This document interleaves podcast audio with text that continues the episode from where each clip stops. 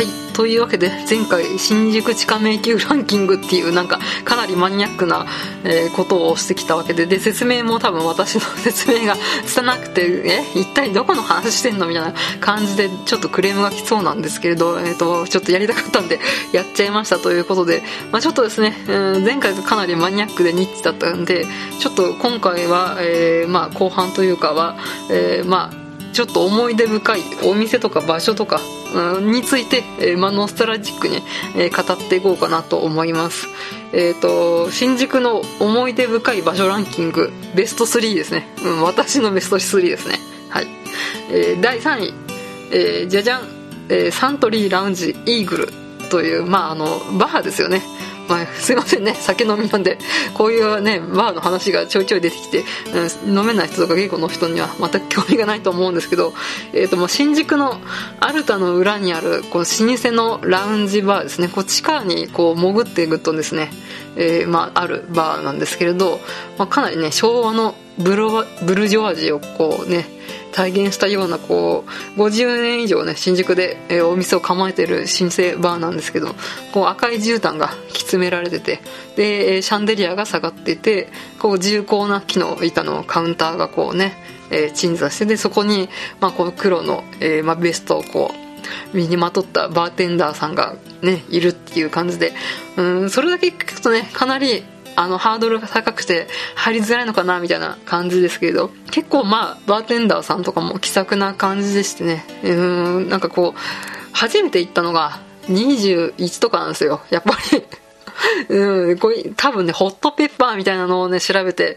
見ていった気がします。まだですね、あんまりそうやってネットに食べログみたいなとか、そういうのが発達してない頃なんで、ホットペッパーを、の情報を頼りにこの、えーサントリーラウンジイーグルさんに行きました。で、まあ、ね、結構、年配の方がやっぱし多くて、平均年齢がやっぱ50代、60代のね、男性客みたいな感じの方が、まあ、主だったんですけど、まあ、何もね、知らない 21歳のコンセムが、友人といたんですけどね。うん、で、ウイスキーの主にね、取り扱ってるバーなんですよね。あの、サンドリーラウンジって言ってるぐらいなんですけど、から、あの、カクとか、うん、サントリーオールドとか、そこら辺を、え取り扱ってるようメインで、まあ他にもね、カクテルとか、えビールとかもね、用意してくれると思うんですけど、まあメインはウイスキーっていう、そういうバーに、えー21歳のこの人が足を踏み入れたわけなんですけれど、まあそこでですね、あのー60歳ぐらいの紳士にね、うん、私たちがウイスキーをね、飲んだらね、お姉さんたち飲みっぷりいいね、いける口だね、つってね、一杯おごってもらったっていうのがあります。これが初、あれですね、あちらの方へ、みたいな感じで思い出深いですね。この新宿の勤務がもうあと残りわずかだっていうんで、ちょっとですね、10年ぶり ?15 年ぶりぐらいに一人で行ってみたんですよ。サントリーラウンジイーグルさんの方に。で、まあやっぱしですね、うん、その15年ぐらい前と変わらず同じ佇まいで、まあ自分ももう40になりますけど、でもまあ、やっぱし客層は50代、60代の、やっぱしね、うん、そういった、えー紳士淑女の方たちでしてね、まあそれでもね、あの、温かく迎えてくれたような感じで、うん、ちょっとビールと、あとは、あれ、サントリー角の、えーハイボールの方を作ってもらって飲んできたんですけれど、ちょっとまだまだ、えーイーグルさんの、えー常連というかには見合わないのかなと、40手前でも思いましたね。まあそんなちょっと、えー昭和の大人の歌手、え社交場みたいな、だけどまあ朗らかで、えーワイワイと賑やかな、えそう親しみやすい大人の社交場なのかなと思いました。まあ50年やってらっしゃるんで、まだまだ、ね、新宿のアルタ裏にこうあり続けるとこかなとは思いますので、また、何年ここにまた行ってみたいと思います。はい。私が思い出深い場所、新宿ランキングベスト2。はい。えー世界堂と、えー新宿紀ノ国屋書店ということで、割と王道中の王道ですね。あ一応私、絵の学校に、えーその新宿の、えー何個か行ったところですね、えー通ってたわけなんですけど、まあ、あの、オタク関係でもね、世界堂って、あ、世界堂って説明しますとね、画材屋さんですね。画材店ですね。で、かなりビルで、何フロアにも分かれてて、まあ、油絵の画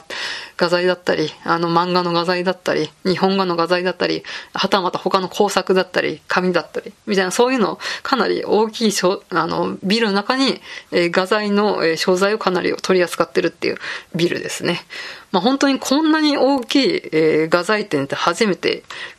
ね、見て、やっぱし田舎にはないのですね。田舎のことをね、引き合いに出すとあれですけど、こんなに絵の具の種類があるんだ、こんなに筆の種類があるんだ、みたいな感じで、えー、感動した覚えがあります。で、やっぱしね、道具が揃っておりますので、まあちょっと値段が安いリーズナブルなものから、あの、お高いものまで、えー、あの、揃っておりますので、まあ、そこでちょっと奮発して、高い筆なんかをね、買ってみて、えー、書いたら、あ、全然書き心地が違うみたいな感じで、えー、感動したので、やっぱしこうやって、え、品揃えが豊富で、そこからチョイスしていくっていうのができるっていうのは、やっぱし、えー、都会ならではな、なと思いました。はい。では、私が、え好きな思い出深い場所、新宿ランキング、ベスト1、ダーダン、えー、新宿ミラノ座ですね。はい。もうない場所ですね。はい。えー、まあ、2014年に閉館した、えー、映画館ですね。あのー、今はもう、駒劇がないですけど、この駒劇の広場っていうところの、え奥の方にあった映画館で、えっ、と、今はですね、あの、VR ゾーンっていう、まあ、VR が体験できる施設になっているます、なってます。ちょっと VR ゾーンには行ったことないんで、なんとも言えないんですけど、なんかこの VR ゾーンもね、なんかちょっとしたらなくして、なんかもっと大きい、こう、エンタメに特化したビルを建てるとか、なんとかかんとかって言ってましたけど、えー、本当に変わる新宿という感じですね。で、新宿ミラノ座の話ですね。で、まあ今ね、ない駒劇の、えー、一番奥にあった映画館なんですけど、まあ2000年ぐらい一番映画見てた時期ですね。うん。あの、学校卒業してからも、うん、私は都会への憧れが 半端なかったんで、割と新宿には結構通ってて、で、映画にも、えー、ハマってたので、まあかなり、この新宿の、えー、駒劇周辺の映画館にはお世話になったわけなんですけれど、あちなみにですね、あの、ちょっと言い忘れましたね。あの、なんで新宿に通ったかっていうと、あの、池袋の方が埼玉近いんですね。あの、私ささっきも出ました埼京線で行くと、えー、池袋、新宿、渋谷みたいな感じで、えー、こうやって駅があるので、いや、池袋が一番近いんだから、大都市である池袋で遊べばって思うかと思うんですけど、えっと、花輪の歌で、こう、埼玉県の歌っていうのがあって、そこで、埼玉県民は池袋で遊ぶ、みたいな、なんか池袋にいるの人間は埼玉県民ばっかみたいな歌詞があって、なんかそれみたいな、なとーちょっともう、池袋はちょっとやめとくみたいな、なんかそういう心理が働いて、それで、よし、新宿だと思って新宿で、まあこう、ホームというか、新宿を開拓しました。ので、花輪のせいです。私が新宿にやたらと執着するのは。はい。というわけで、まあちょっと話戻りますね。ミラノ座ですね。はい。特にね、駒劇周辺ね、あの、昔、ある程度年いった人だったらわかるかと思うんですけど、何個か映画館あると思うんですけど、えー、その中でですね、ミラノ座は、あの、香港映画とか、を結構よく上映してくれてですね、まあ、その頃香港映画ブームが 個人的に来てたので、まあ、あの、香港映画がかかると、ここのミラノ座と、あと、武蔵野、え、